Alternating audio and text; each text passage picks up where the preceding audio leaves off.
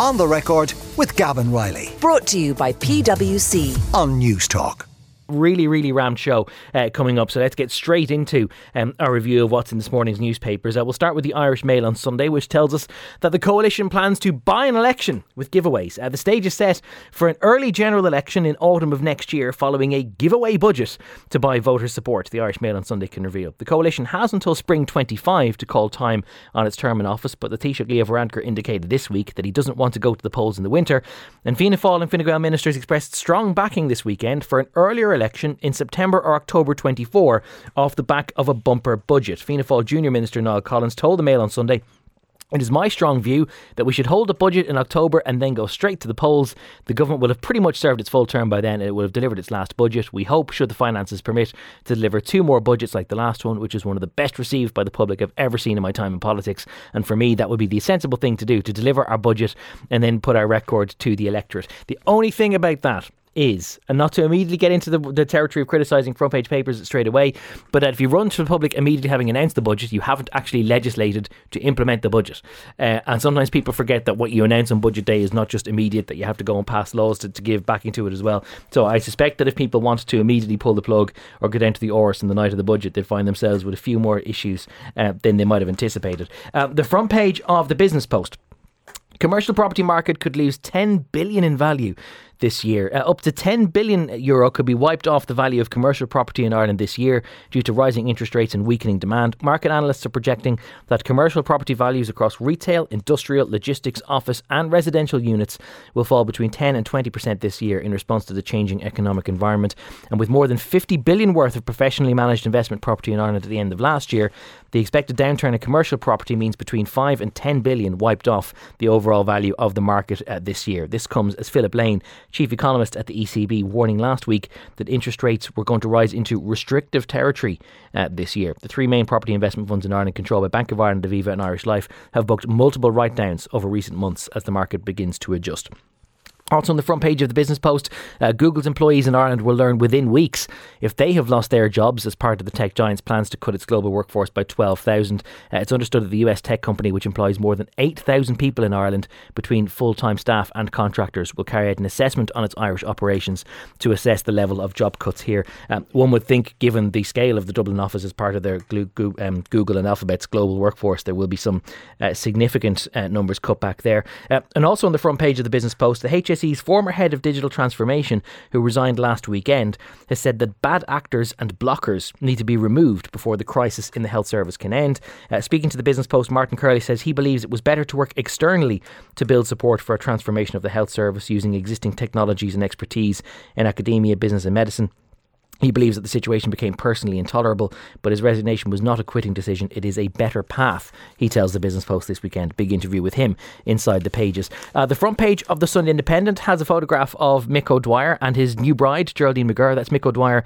Yes, that Mick O'Dwyer, the legendary Kerry footballer and manager, uh, who is 86, uh, shortly to turn 87, uh, who got married on Friday to his longtime partner, Geraldine McGurr from County Tyrone. Congratulations to them. Uh, the front page story on the Sindo concerns the Student Council at Wilson's Hospital School in Multifarnham, County Westmeath. Uh, they have written a letter uh, to the teacher Enoch Burke expressing concerns about his ongoing attendance at the school uh, since his release from Mountjoy Prison. Uh, the letter, which a member of the People's Body tried to hand to Mr. Burke on January the 13th, that's Friday of the week before last, um, outlined a number of concerns that students had about his presence at the school. They included fears from the LGBTQ students that Mr. Burke would say something harmful to gain publicity, according to the letter. Um, and also on the front page of the Sunday Independent, Paschal Donohoe declared significantly less spending on posters in the 2020 general election than in any of his other campaigns. This revelation comes amid ongoing controversy over the TD's election expenses and his relationship with the businessman Michael Stone, who helped to pay for his posters to be erected in the 2016 election campaign. Uh, and finally, for now, the front page of the Sunday Times. Two stories there. Um, on the sidebar is the news that hundreds of Irish citizens, including prominent members of Sinn Féin, some Republican paramilitaries, and organised crime figures, appear on a leak of names from a secret US enhanced screening database. This is effectively a database of people who are subject to enhanced security screening and enhanced security measures on their way into uh, the United States. And one of the people on that list uh, is the former Sinn Féin president, Gerry Adams. Um, the main story on the Sunday Times, and this is where we're going to start our review of the papers uh, in just a second concerns the use of artificial intelligence in writing college essays and the fact that it's becoming an increasingly prominent concern uh, among academics across the country. Beau Donelan writes this morning that universities across the country are in a race to prevent the game changing artificial intelligence program ChatGPT from setting off a widespread cheating scandal. Uh, colleges worldwide are restructuring some courses and taking preemptive measures against the latest iteration of generative AI, which was launched last November. It's a sophisticated program which, if you're not familiar with it, uh, generates comprehensive and nuanced written responses responses to questions.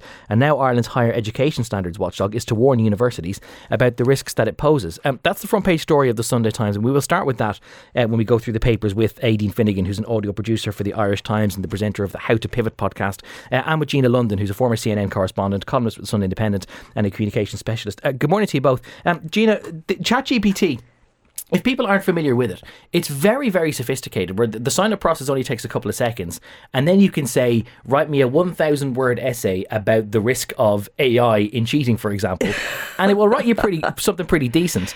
Yeah. And, and to be fair, like it is a reasonable concern for colleges that because it seems to be a unique output each time, it's almost impossible to tell whether it's plagiarism, and therefore you'll have people putting in essays that they nor anyone else has ever in fact written.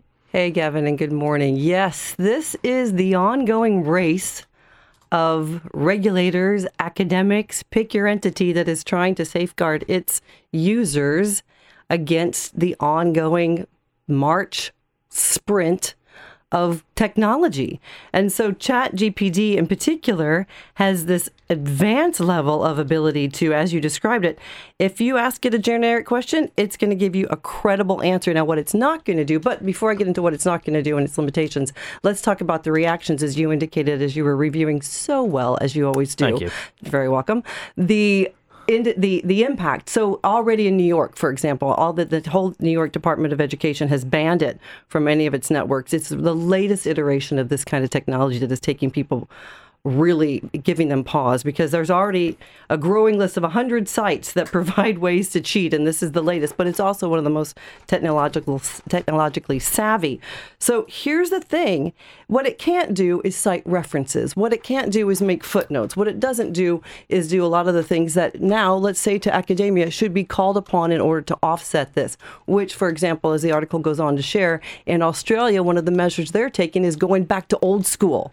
More pen and paper types of exams and less essays that are written at home on your laptop that can be subject to all sorts of different ways to enhance from the little lovely things that Grammarly does as an app to help mm. you make your grammar better to things that are full on plagiarism or just not your content, hasn't been researched by you. Another thing, of course, with my own personal um, background and, and, expertise, I would be encouraging universities to use more presentations, more multimedia vis- video. So make it less about stuff that's been written about down. stuff that's written that you can be using technology and about your own individual creativity and the way that you can express yourself around oh, well, the things that you're researching and studying and supposed to have an opinion or at least be able to be conversant I mean, about. I guess the, the concern there, though, is that if if it were true that presentations would be a better or more wholesome way or a more useful way to impart an idea on a college audience, then the argument would be they probably would have been doing it already, but that if they're still mm, relying on essays, no, no. they think they're the best way no, of doing it. depends it depends on the academic institution. For example, when I lived in Italy, every single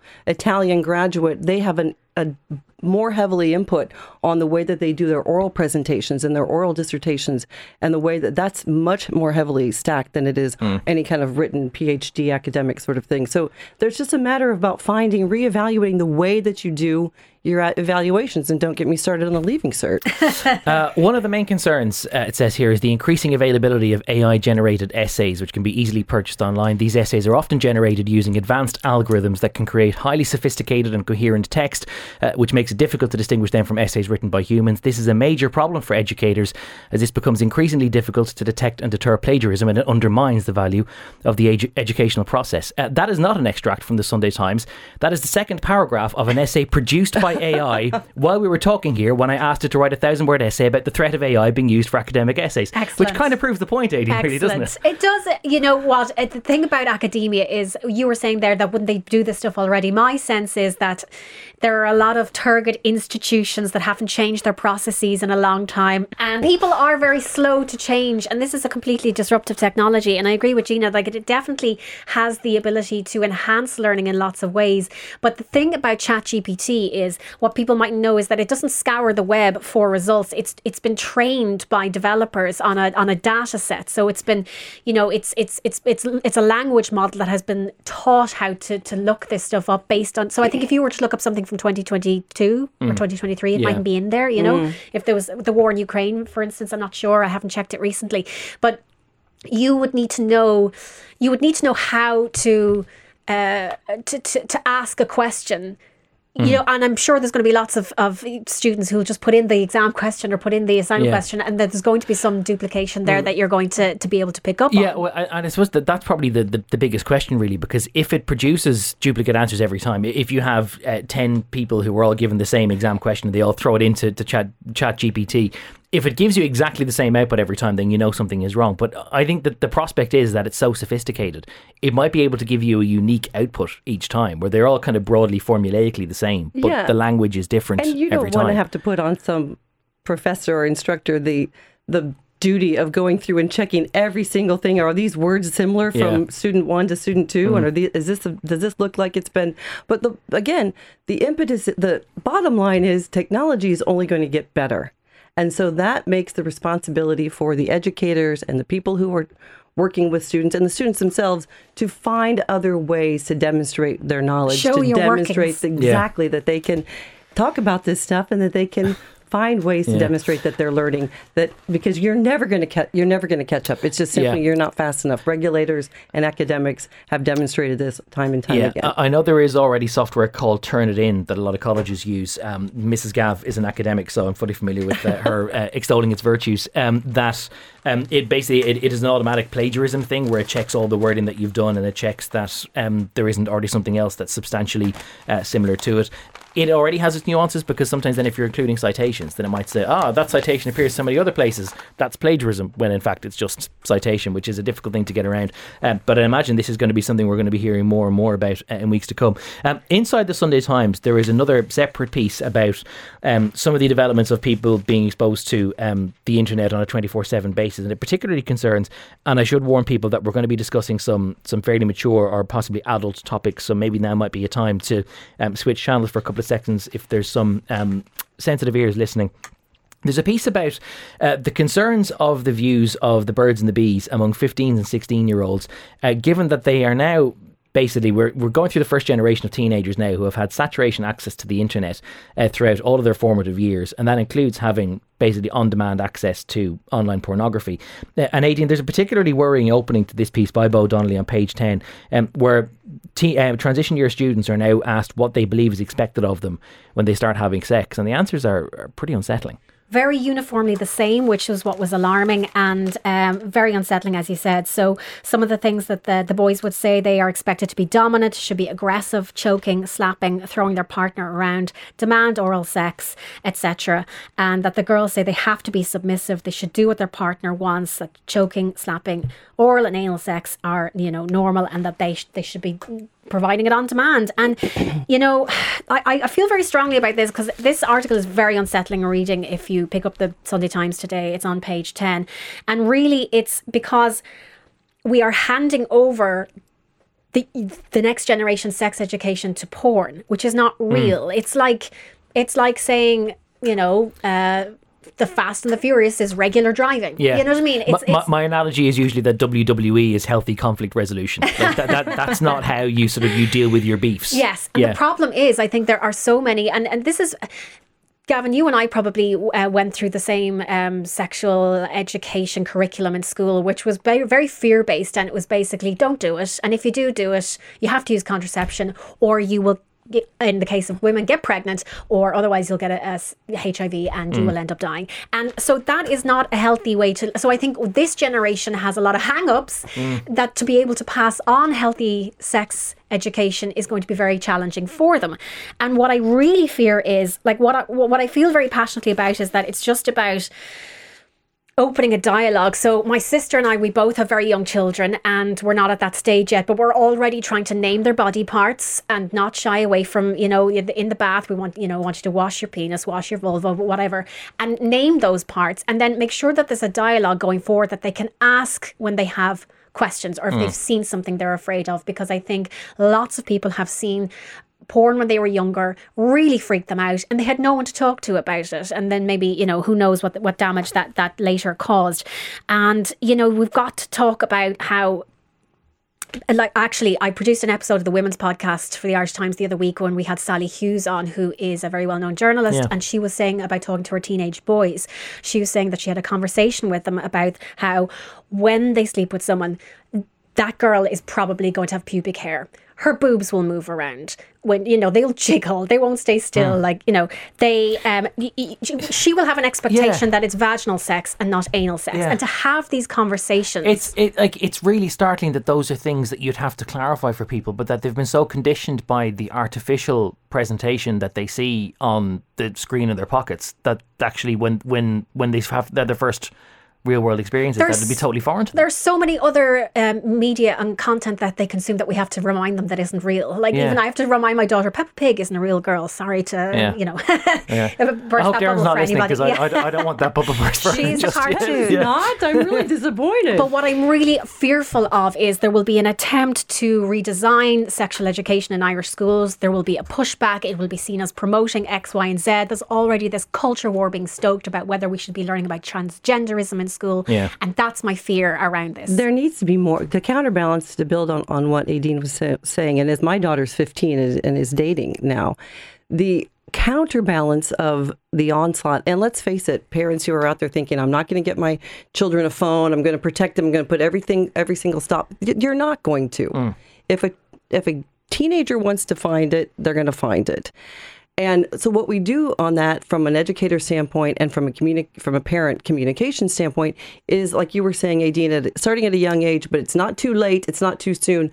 Communicate more, talk more, and not just talk about the this point. Go, the slot A goes into slot B, and or whatever, but talk about respect. Talk about these abstract concepts that need to have discussions about So le- kindness. less and- about the, the well, mechanics you can and more get into about the mechanics as well too. But I think part of the conversation is that trust that you need to build with your your child or your student that they can go to you, and that it's not going to be a shameful place or an embarrassing place, or something where they are getting only their Hmm. information from the online or from their friends because Hmm. other 15 year olds don't know what other grown-ups would know and don't have the same level of experience Yeah. so keeping the conversation open and honest and supportive and encouraging that it can be a wonderful thing at the right time with the emotional context as well. Yeah. That's really left out, of course, from any kind of porn. There's not an emotional context Yeah. to, to this. It's just transactional. As a comedian once said, a grown up comedian, that the first one minute of porn that he would watch really made him want to feel horny and want to have sex. And then the next minute made him never want to have sex ever again. Um, this may be a perspective that, I, I, in truth, I, I don't know whether you have because obviously your upbringing was not in this part of the world. But sometimes I wonder whether the parents of kids who are teens today, who were born and raised in Ireland, and maybe who still have the last lingering bit of Catholic guilt, or or their formative version of sex education I still was, imprinted I on was raised minds. in evangelical Midwest United States Okay, of well then- America, so let's not even get Okay, started oh, well, what my well- upbringing. When I started my period, my mother handed me a book called "Your Body, God's Temple." And that was as far as the discussion went. Okay. And mom, I still love you. You're fantastic, but we've worked past that. and right. that's the point. You've got to recognize the lacking in what you were brought up with Hmm.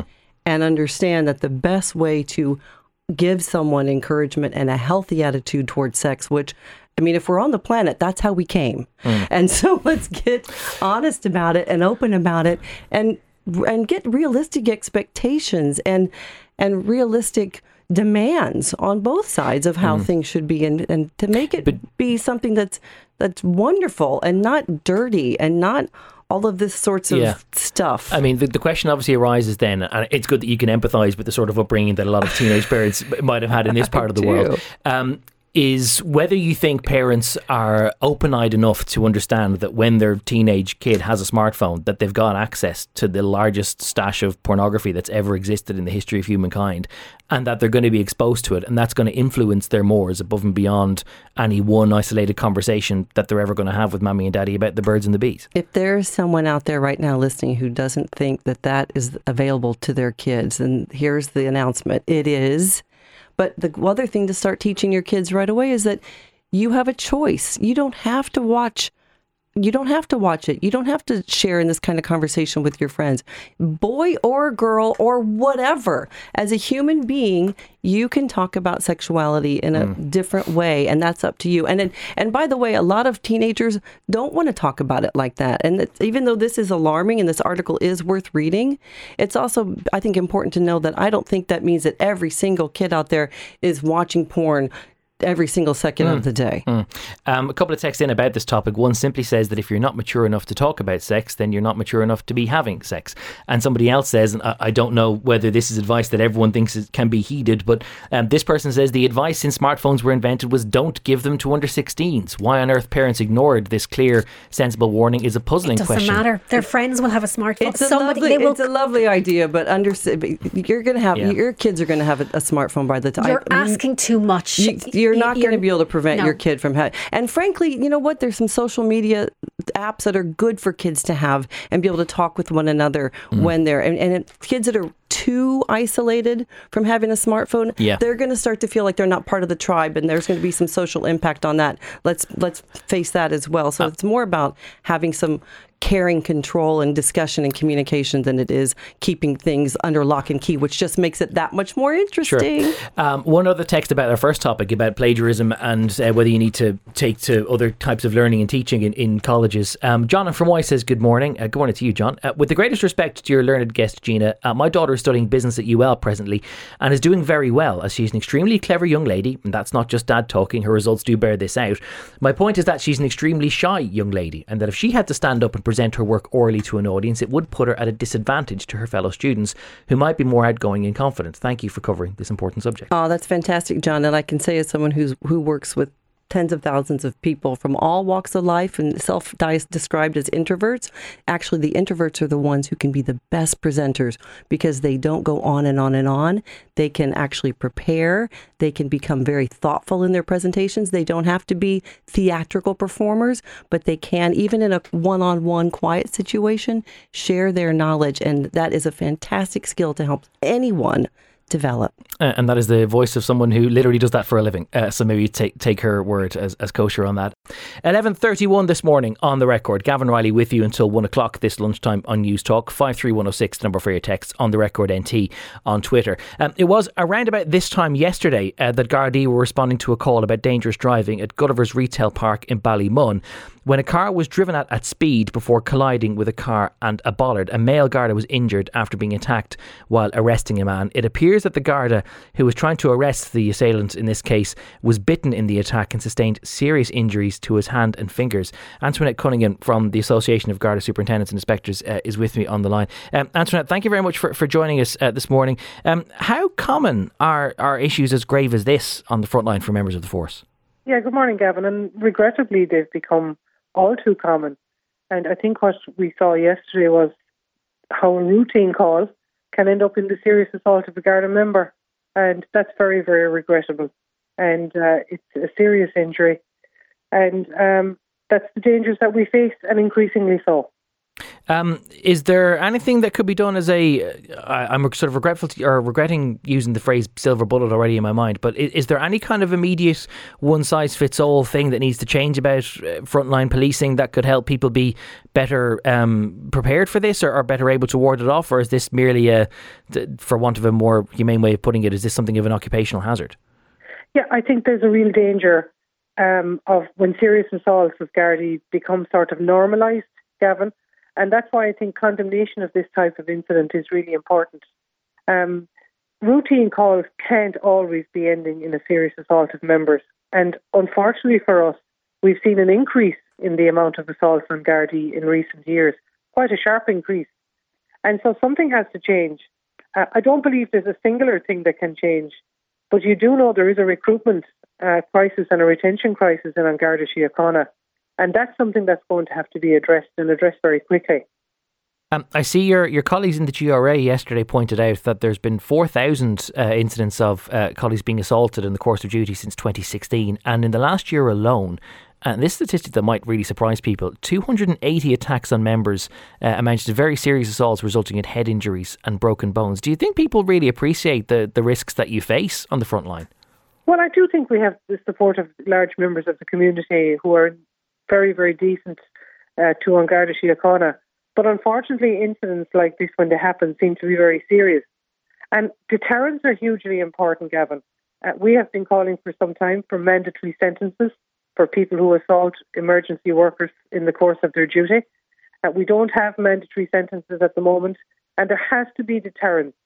Uh, and if there aren't deterrents and people walk away with suspended sentences for assaulting Gardaí, like we have seen, then that is not a, an appropriate deterrent. And so mandatory sentencing is something that we will continue to pursue. What would you say to people who have some reservations about there being a stiffer sentence for attacks on emergency workers than on any other member of society who might take that more egalitarian approach and say an assault on one should be no, no more or no better uh, punished than an assault on anyone else? Well, you'd like to think the majority of the community support what emergency workers are trying to do.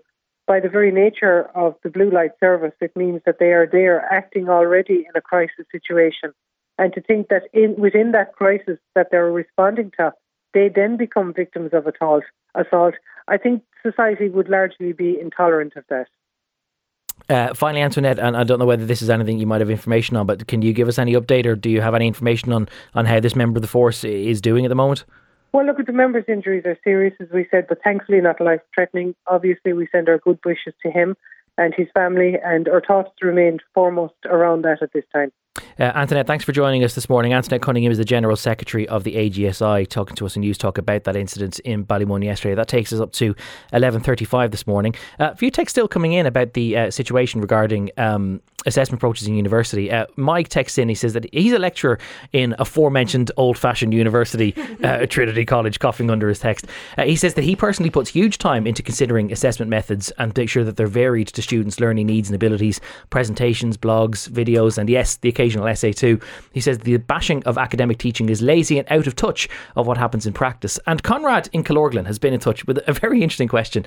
Um, if the text from an AI script is fed back into the said AI, will the AI program be able to rep- identify itself as the author? Of that rather than as uh, that being students' work. That's a that, that requires a level of self awareness from chat chatbot that I'm not sure actually a, exists. That's a great question. It'd be great to be able to have be that professor then to answer the other person's comment yeah. and say just put it back into the AI. and say, did you write this? Yeah. And it says yes. Then okay, off yeah. we go. Or this, is, or, or, maybe it's got such a sufficiently nuanced view of things and go, this bears the hallmarks of AI, but I can't say for certain. Uh, and David has also been in touch, by the way, on Twitter. He says it was a really interesting chat about uh, our previous chat before the break about um, sex education. He says that he's a nurse specialised in sexual health, and he regularly sees the deficits in information across all ages and the really specific needs of LGBTQ plus people mm. uh, often being completely ignored. Uh, thank you for getting in touch, David. Do keep your texts coming. Uh, 53106, the number for your text on the record NT is our hashtag.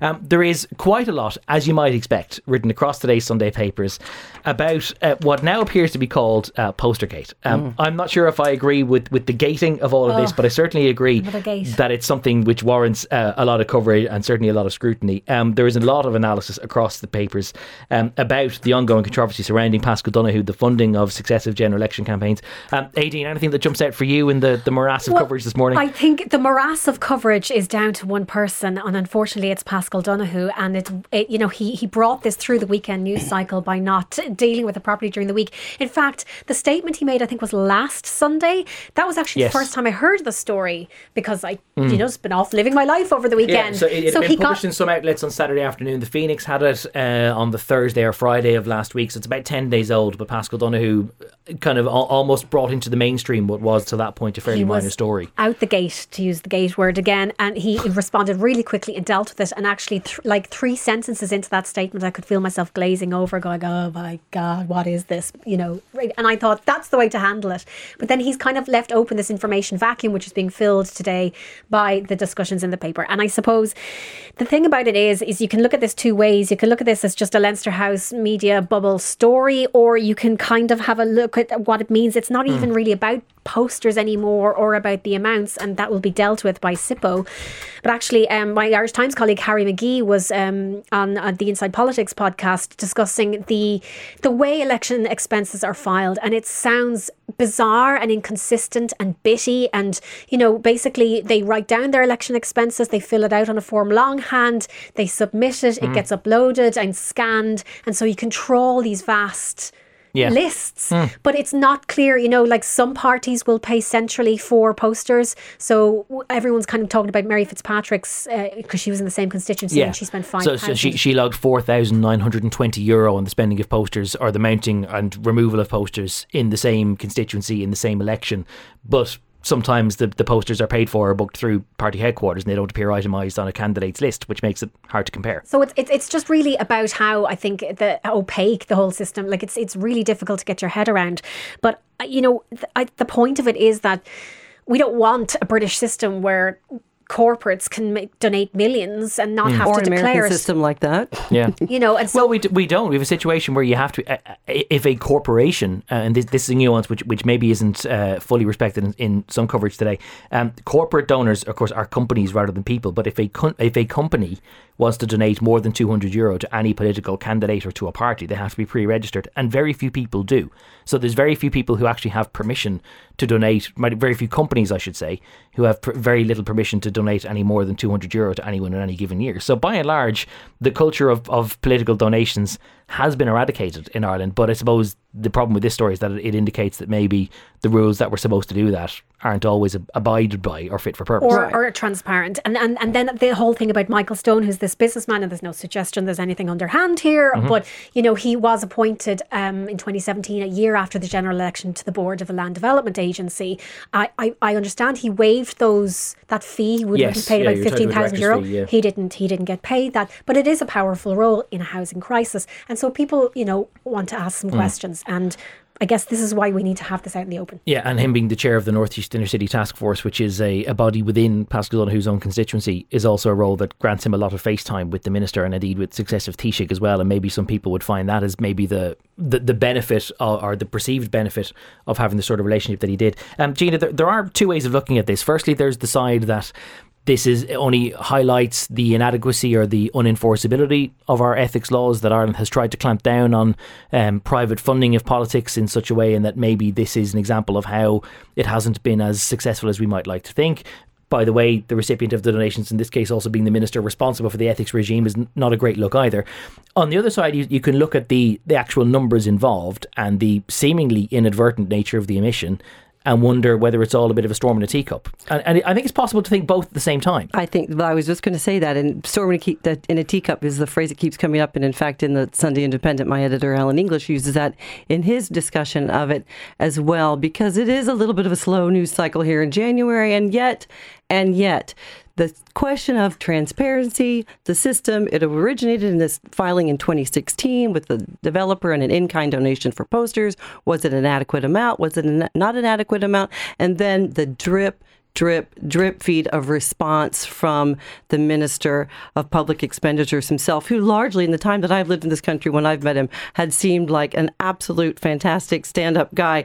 And yet he finds himself in a situation, as I was reading, that reminds me a lot about Joe Biden and the growing cache of classified documents. Hmm. Once there's this little sniff under the bonnet or the hood, depending on your point of view, come forward. Talk about it. Share everything hmm. that you've got.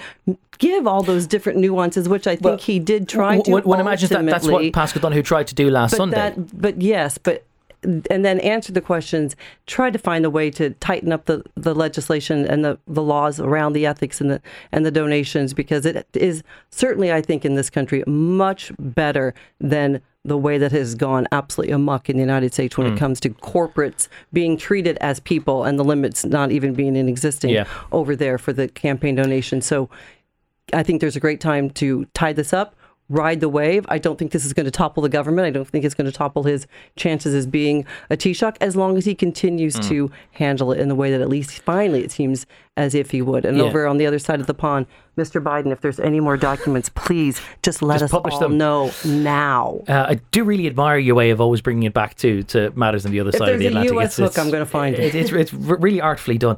Um, to, to bring it back to this side of the ocean for a second, um, Aideen, um, uh, the papers are, are in something of a void because it's now recognised that Paschal Donohoe has found something about his 2020 campaign that needs disclosure. He hasn't told us what that is, and maybe he's still working to try and get to the full bottom of any uh, non disclosures or irregularities there may be, and that's why we don't know Is there a slight credibility problem though now for Paschal Donohoe in that last Sunday he said, "Oh no, this this postering issue in 2016 is the only thing that hadn't been fully accounted for, and I've resolved that now, and I'm I'm a bit mortified, but that's that done now." And he gave a press conference in Brussels on Monday night, and he said, "Yeah, no, we've looked at everything else, and we're all grand." And now it comes out at the end of the week that actually not not everything is grand, and that there's more he needs to find. It sort of means that you can't necessarily take him at face value when he says anything like this again in future. Yeah, I think Paschal Donohoe has always had this reputation, as Gina was saying, the stand-up guy, prudent Paschal, you know, fair dealer, etc. And so it it probably does damage his credibility somewhat. And the the opposition are making hay with it because you know it's it's great to land a blow on someone who they have been able to touch for years, but also you know there is this politically toxic sort of element to it in that I suppose there's kind of a, a consent, and you would know this, Gavan. There's kind of this consensus that if Paschal went, that's the end of yeah, the there's a perception that he's some sort of like load-bearing pillar, uh, which well, like, he's a very significant figure within the coalition, but I'm not sure that he's any less expendable than any other minister who might have an infraction along the way. Yeah, I don't know. I think he, he is kind of one of the the, the, the supporting walls, as it were. But it, it's it's just the particularly Sinn Féin. I heard them landing quite a few blows during the week that landed. Um, I think I heard. Um, um, Peter Burke from Fine Gael and Matt Carthy from Sinn Féin on the radio during the week, and uh, like anything that Peter Burke tried to come back with, it just just didn't. It went, you know, it went over uh, most people's heads, I think, and so it is an opportunity for Sinn Féin to really attack Paschal's Yeah. credibility. Um, just fi- final word on this, uh, Gina. So the reason why we don't know what the current situation is with Paschal Donohoe about 2020 appears to be, and this is the, the what we learned from the papers today, that he is going through everything with a fine tooth comb to make sure that when he does his next disclosure, that it's the most comprehensive one. Trying to take your advice, really, the Joe Biden advice of just put it all out there and bore people. It actually reminds me a little bit of Arnie Vinnick in season seven of The West Wing doing his press conference outside the the nuclear station, basically until people get bored, and then he goes, "Right, I've answered everything now." Uh, little nerd insert. Um, but that means in a situation that we're sort of dealing with this kind of void where we don't know how extensive or not the problems with 2020 are, and, and that in itself then means that the longer the void goes on, Politics it might be harder to pour concrete over vacuum, it. and Yeah. I think it's also something for, as Aideen was just saying, for everybody of every other party who hasn't gone through their expenditures and their in-kind donations and, and everything with the fine-tune comb, they better be getting that comb out of their, their pocket now as well. Because if I'm a journalist, I'm going through everybody Hmm. now that I can see that there might be a chance. And just like the Democrats who are cawing over, I'm not saying that Mar-a-Lago number of classified documents is same as the one in the Corvette locked garage with Joe Biden, but once you caw about one topic on against Hmm. the other side, if someone finds it on you, the public typically do not spend a lot of time comparing the weight of the apple versus Yeah. the orange, and so you need to be very careful. Uh, Noble Guardian on Twitter back in touch a regular listener talking about the attack on the Garda in Ballymun. Uh, they say that all civic minded people would condemn attacks on those helping to protect life or to safeguard order, but such a condemnation is maybe likely to be wasted on those in such a crisis that would lead them to contemplate such actions in the first place. Perhaps greater training and appropriate police presence at routine callouts uh, is what is needed, uh, says that person. And there's a few texts about the chat we were having in part one, which I don't want to be too uh, specific about naming because there might be younger listeners who are now back tuned in again. Um, one person simply says that there are some campaigns trying to um, illustrate to people um, that what you see on screens is not always a realistic portrayal. Um, one other texter says that maybe there should be some sort of very discreet educational adverts uh, saying what's realistic and not, and to make clear that what they're seeing on the screen is actually acting. A variety of texts and tweets coming in about the Paschal Donohoe controversy. Uh, Hugh says that regardless of what people think of Paschal Donohoe, all politicians should be held to the same standards and held accountable for spending and donations. Any senior minister would face similar scrutiny, and there are still many questions to be answered.